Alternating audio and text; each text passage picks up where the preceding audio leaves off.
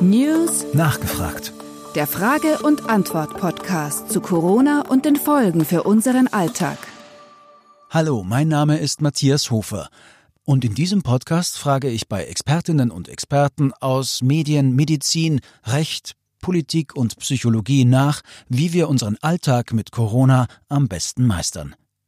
Für diese Folge habe ich mit Sabine Keins gesprochen. Sie ist klinische und Gesundheitspsychologin mit Schwerpunkt Kinder-, Jugend- und Familienpsychologie. Frau Keins, vielen lieben Dank, äh, dass Sie sich Zeit genommen haben. Sehr gerne. Die erste Frage lautet, wie erkläre ich meinem Kind Corona? Also ich glaube, was man so ein bisschen vorwegnehmen muss, ist, dass es jetzt einmal darum geht, dass das für die gesamte Familie ein sehr schwierig, eine sehr schwierige Situation ist. Wir sind in einer Situation, in der Eltern ähm, nicht auf vorhandene Lösungsstrategien oder Ressourcen zurückgreifen können. Mhm. Das heißt, normalerweise ist es so, dass wenn ich in eine ungewohnte Situation als Elternteil komme, dann kann ich meine vorhandenen Ressourcen so weit aktivieren, dass ich diese meinem Kind auch mitgeben kann. Jetzt sind wir in einer Situation, äh, die Eltern selbst noch nicht erlebt haben, was bedeutet, es hat jetzt natürlich auch die letzten zwei Wochen gedauert, dass Eltern auf diese Situation sich einstellen mussten. Ganz abgesehen davon, dass es eine sehr unsichere ist, finanziell, existenziell, aber sozusagen auch von Ängsten geprägt ist. Und jetzt kommt noch dazu, dass wir natürlich auch unseren Kindern erklären müssen, worum geht es denn da?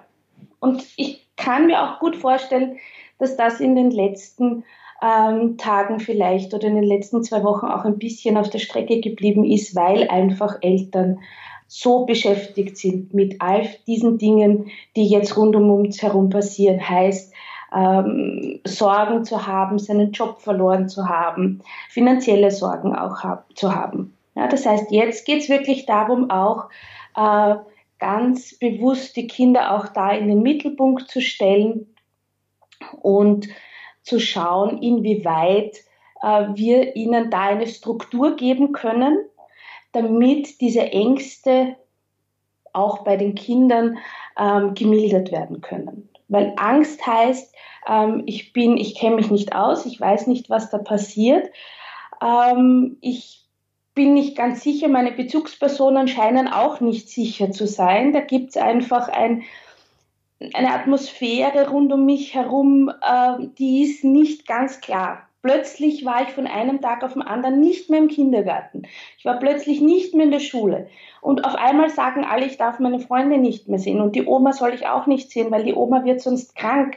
Wenn die Oma krank wird, kann das auch mich betreffen, die Mama, den Papa oder auch meine Freunde. Also all diese Unsicherheiten müssen mit den Kindern natürlich in irgendeiner Art und Weise besprochen werden.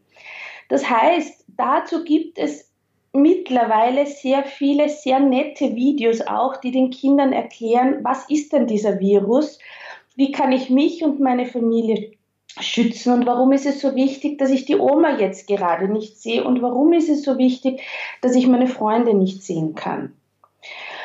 Da können, da können Eltern jetzt Videos mit den Kindern anschauen, die sehr kindgerecht gestaltet sind. Die finden sie auf ähm, auf etwaigen Home, also auf der Homepage zum Beispiel des Berufsverband österreichischer Psychologen, deutscher Psychologen, ähm, wo wirklich sehr kindgerecht oder auch der Stadt Wien, wo sehr kindgerecht dargestellt wird, was ist denn dieser Virus. Mhm. Das ist, glaube ich, etwas, was ganz wichtig ist, den Kindern auch zu erklären und zu sagen, ähm, dass sich da nicht Ängste aufbauen, die nicht mehr von den Kindern so eingeordnet werden können, ähm, dass es also dass sie eigentlich, dass es Ängste sind, die nicht mehr bearbeitet werden können von den Kindern. Also Kinder brauchen jetzt wirklich gute Unterstützung von ihren Eltern, aber natürlich auch von ihren Großeltern oder Freunden, weil es heißt ja nicht nur, weil ich die meine Freunde nicht sehen darf oder meine Großeltern nicht sehen darf, darf persönlich, heißt es nicht, dass es nicht möglich ist, äh, Videokonferenzen mit ihnen zu machen. Es ist möglich, Oma und Opa anzurufen und Videocalls zu machen. Es ist möglich, ihnen dort auch meinen Tag zu erzählen, gemeinsam ähm, ihnen auch etwas vorzulesen zum Beispiel. Ja, also es ist schon wichtig, auch diesen Kontakt mit den Großeltern zum Beispiel ähm, sehr, sehr regelmäßig auch am Laufen zu halten. Genauso wie mit den Freunden. Auch hier ist es möglich, gemeinsam zu spielen online, gemeinsam zu lernen online zum Beispiel. Ja, aber auch gemeinsam einfach nur zu reden, um drauf zu kommen, die sind auch alleine, die sind auch zu Hause, denen geht es auch wie mir. Mhm. Jetzt stellt sich äh, vielen die Frage äh, in dieser sehr außergewöhnlichen Situation, mache ich alles richtig? Wie viel kann man denn, wenn es jetzt ums Lernen geht, wie viel kann man das Kind alleine lernen lassen? Zur Frage, was mache ich richtig und was mache ich nicht richtig, ist, glaube ich, jetzt auch wirklich der falsche Zeitpunkt. Es geht, glaube ich, jetzt wirklich darum, ähm, in der Familie eine, eine Struktur und eine Sicherheit zu bieten. Und es geht weniger darum, die Dinge jetzt perfekt zu machen oder jetzt Erziehungsprojekte zu starten, die ich vielleicht schon seit einem halben Jahr, Jahr im Kopf habe. Das ist im Moment, äh, denke ich, nicht der richtige Zeitpunkt. Und ich glaube, es ist auch nicht der richtige Zeitpunkt jetzt, ähm, das perfekte Schulkind rauszumachen, wo ganz klar ist, dass wir jetzt äh, sehr viele neue Inhalte erlernen. Wir müssen uns vorstellen, dass Kinder in dieser Situation natürlich auch sehr verunsichert sind. Ja, wir können nicht davon ausgehen, dass alle Eltern jetzt die Kraft und die Ressourcen haben, ihre Kinder hier äh, zu unterstützen. Was bedeutet das? Das bedeutet sozusagen, dass ich einen, eine, eine Anforderung im Lernen habe, weil Lehrerinnen und Lehrer dieses Material an die Kinder weitergegeben haben, beziehungsweise E-Learning ähm, bis zu einem gewissen Grad auch ganz gut funktioniert. Aber das heißt auch, dass ich als Elternteil versuchen sollte, hier eine bestimmte Tagesstruktur für mich zu überlegen. Also es gibt jetzt eine eine Lernzeit, es gibt eine Spielzeit, es gibt eine, eine gemeinsame Zeit, aber es gibt auch eine Zeit, wo sich jeder von uns zurückziehen darf. Das ist ganz wichtig, dass es in so einer Situation, wo die gesamte Familie manchmal auch auf engem Raum zusammen ist, sich eine Zeit findet, wo jeder für sich alleine sein darf. Mhm. Ja, das heißt, es geht nicht darum, jetzt ähm, die, die perfekten Lehrerinnen und Lehrer zu Hause zu sein, sondern es geht darum, sein Kind emotional in dieser schwierigen Situation zu begleiten und auf Ressourcen zurückzugreifen, die das Kind unter Umständen bereits hat in Emotionsregulationsstrategien. Also wie gehe ich mit Angst um? Wie gehe ich mit Unsicherheit um? Wie gehe ich damit um, wenn ich wütend bin? Also all diese Dinge, das sind im Moment Lernthemen, die sind sehr wichtig. Und vermutlich auch ein bisschen wichtiger, als dass wir jetzt ein ganz neues Kapitel in Mathematik erarbeiten. Mhm. Also eine neue Struktur geben und in dieser neuen Struktur äh, gibt es da vielleicht gewisse Richtwerte für die jeweiligen Altersstufen. Was ist ein Mindestmaß an Unterstützung, das die Elternteile liefern können oder sollen? Sie meinen jetzt in der schulischen Unterstützung? In der, in der schulischen Unterstützung. Wenn man sich jetzt eine neue, eine neue äh, Tagesstruktur zurechtlegt, gibt es da irgendwelche Richtwerte, die, Sie, die man heranziehen könnte? Also in Wirklichkeit nicht, weil es kommt ja tatsächlich auf die Familie an. Überlegen Sie, es gibt Familien, wo beide Eltern ähm, in systemerhaltenden Berufen arbeiten, ähm, das Kind zum Teil äh, fremdbetreut ist oder auch nur ein Elternteil, alleinerziehende äh, Mama unter Umständen, die Homeoffice macht. Das heißt, es gibt ganz unterschiedliche Ressourcen in den Familien die zur Verfügung stehen. Und ich glaube, man sollte sich dann auch kein schlechtes Gewissen machen müssen, wenn ich in manchen Dingen nicht ganz so gut damit zurechtkomme. Ja, weil das sehr individuell und sehr unterschiedlich ist, wie Menschen in Krisen reagieren und auf welche verfügbaren Ressourcen sie überhaupt zurückgreifen können.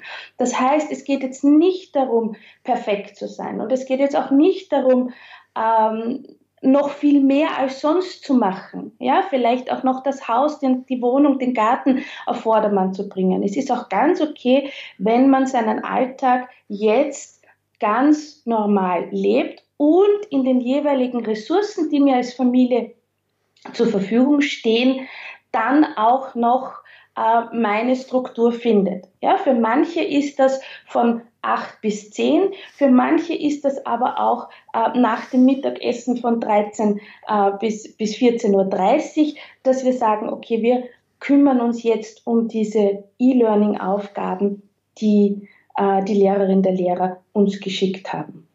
Mhm. Und was ja noch dazu kommt, ist, wir müssen ja jetzt auf digitale Ressourcen und auf digitale Kompetenzen zurückgreifen, nämlich nicht nur die Kinder, sondern auch die Eltern, die unter Umständen nicht vorhanden sind. Ja, also Eltern müssen äh, mit elektronischen Geräten, mit elektronischen Devices, mit, mit, mit Tools, mit Programmen umgehen, äh, was sie in Wirklichkeit unter Umständen gar nicht kennen, nicht gewohnt sind oder sich auch erst einarbeiten müssen. Und bei den Kindern ist es natürlich ähnlich. Mhm. Das heißt, wir, wir erwarten im Moment sehr, sehr viel von, von allen Beteiligten und das in einer sehr unsicheren und angstbehafteten Situation. Mhm. Ja? Trotzdem, wenn es darum geht, eine Tagesstruktur aufzubauen, dann sollte jede Familie für sich schauen, ähm, wie kann ich denn eine aufbauen? Jede Familie kann eine Struktur für sich aufbauen, die kann aber natürlich sehr unterschiedlich sein. Das heißt, eine Zeit zu finden, wo, wann können wir uns diesen E-Learning-Aufgaben gemeinsam widmen? Wann ist dann Spielzeit? Wann ist Essensruhezeit, wann hat jeder Zeit für sich, wann gibt es vielleicht auch eine Spielstunde gemeinsam oder äh, wann gibt es ähm, Computer- oder Fernsehzeit. Also all diese Dinge kann man natürlich auch auf ein großes Plakat, umso jünger die Kinder, umso anschaulicher ist, wenn das auf einem großen Plakat draufsteht, äh, dass einfach der Tag auch ein bisschen eingeteilt ist. Mhm. Eine große Herausforderung auf alle Fälle für alle Familien. Ähm, eine Herausforderung für die Kinder ist vielleicht auch, dass sie ihre Freunde nicht sehen, ihren Hobbys nicht so wie gewohnt nachgehen können und mhm. dann andere neue Gewohnheiten ins oder vielleicht äh, Gewohnheiten mehr ins in den Fokus rücken, die nicht so stark äh, präsent waren wie vorher, nämlich mhm. Fernsehen, Computer. Mhm. Ist es da ratsam, wenn Eltern dann anfangen, die Kinder zu bestechen? wenn du jetzt lernst, darfst du später Fernsehen oder später dem Computerspiel äh, nachgehen. Also was, was ist da ein, ein Modus? Wenn ich, wenn ich in der Familie eine, gemeinsam mit den Kindern eine Tagesstruktur festlege, stellt sich die Frage ja nicht. Na, wenn wir gemeinsam genau. festlegen, okay, zwischen 10 und 12 ist unsere Lernzeit gemeinsam, ja, also da machst du zuerst die Aufgaben, äh, die dir gut gelingen und die du auch gut alleine schaffst. Die Aufgaben, äh, wo du Fragen hast oder die dir nicht gut gelingen, die markierst du mit einem Post-it zum Beispiel. Um die kümmern wir uns dann, ähm, wenn du mit all den Aufgaben, die du gut alleine äh, dir einteilen und schaffen konntest, gemeinsam machen. Ähm, und wenn es dann auch noch eine Zeit gibt, wo ich am Computer spielen darf, wo ich fernschauen darf oder wo es auch eine Zeit gibt, wo ich mit meinen Freunden ähm, chatten kann oder Videotelefonieren kann, ähm, dann stellt sich auch die Frage nicht, dass es irgendeine Art von, von, von Bestechung, wie Sie das so schön nennen, äh, geben muss, sondern dann ist ganz klar, in welchem Tagesablauf hier diese, diese Medienzeit konsumiert werden kann. Und damit kann ich sie natürlich bis zu einem gewissen Grad auch ein bisschen ähm, einteilen, was natürlich jetzt in Zeiten von Videotelefonie und alles passiert online natürlich ein bisschen schwieriger ist. Und soll es auch sein. Also es muss jetzt bitte auch nicht so sein, dass wir uns ganz strikt an alle Vorgaben halten. Es darf jetzt auch einmal sein, dass wir dass es Ausnahmen gibt und dass es mal mehr Computer gibt oder dass es mal mehr Schokolade gibt. Ja, es ist jetzt auch wichtig, dass wir die emotionalen Grundlagen oder die emotionale ähm, Seite äh, sehr gut auffangen können, dass hier sozusagen Kinder nicht nach dieser Zeit wirklich dann belastet ähm, übrig bleiben. Das ist, glaube ich, eines der wesentlichen Dinge, dass wir hier das gut auffangen können. Frau Keinz, vielen lieben Dank äh, für das Gespräch. Sehr gerne. Ich hoffe, wir hören uns noch einmal in diesem Podcast. Äh, es kann gut sein, dass ich Sie noch mal anrufe und noch mal nachfrage. Sehr gerne. Auf Wiederhören. Dankeschön. Danke.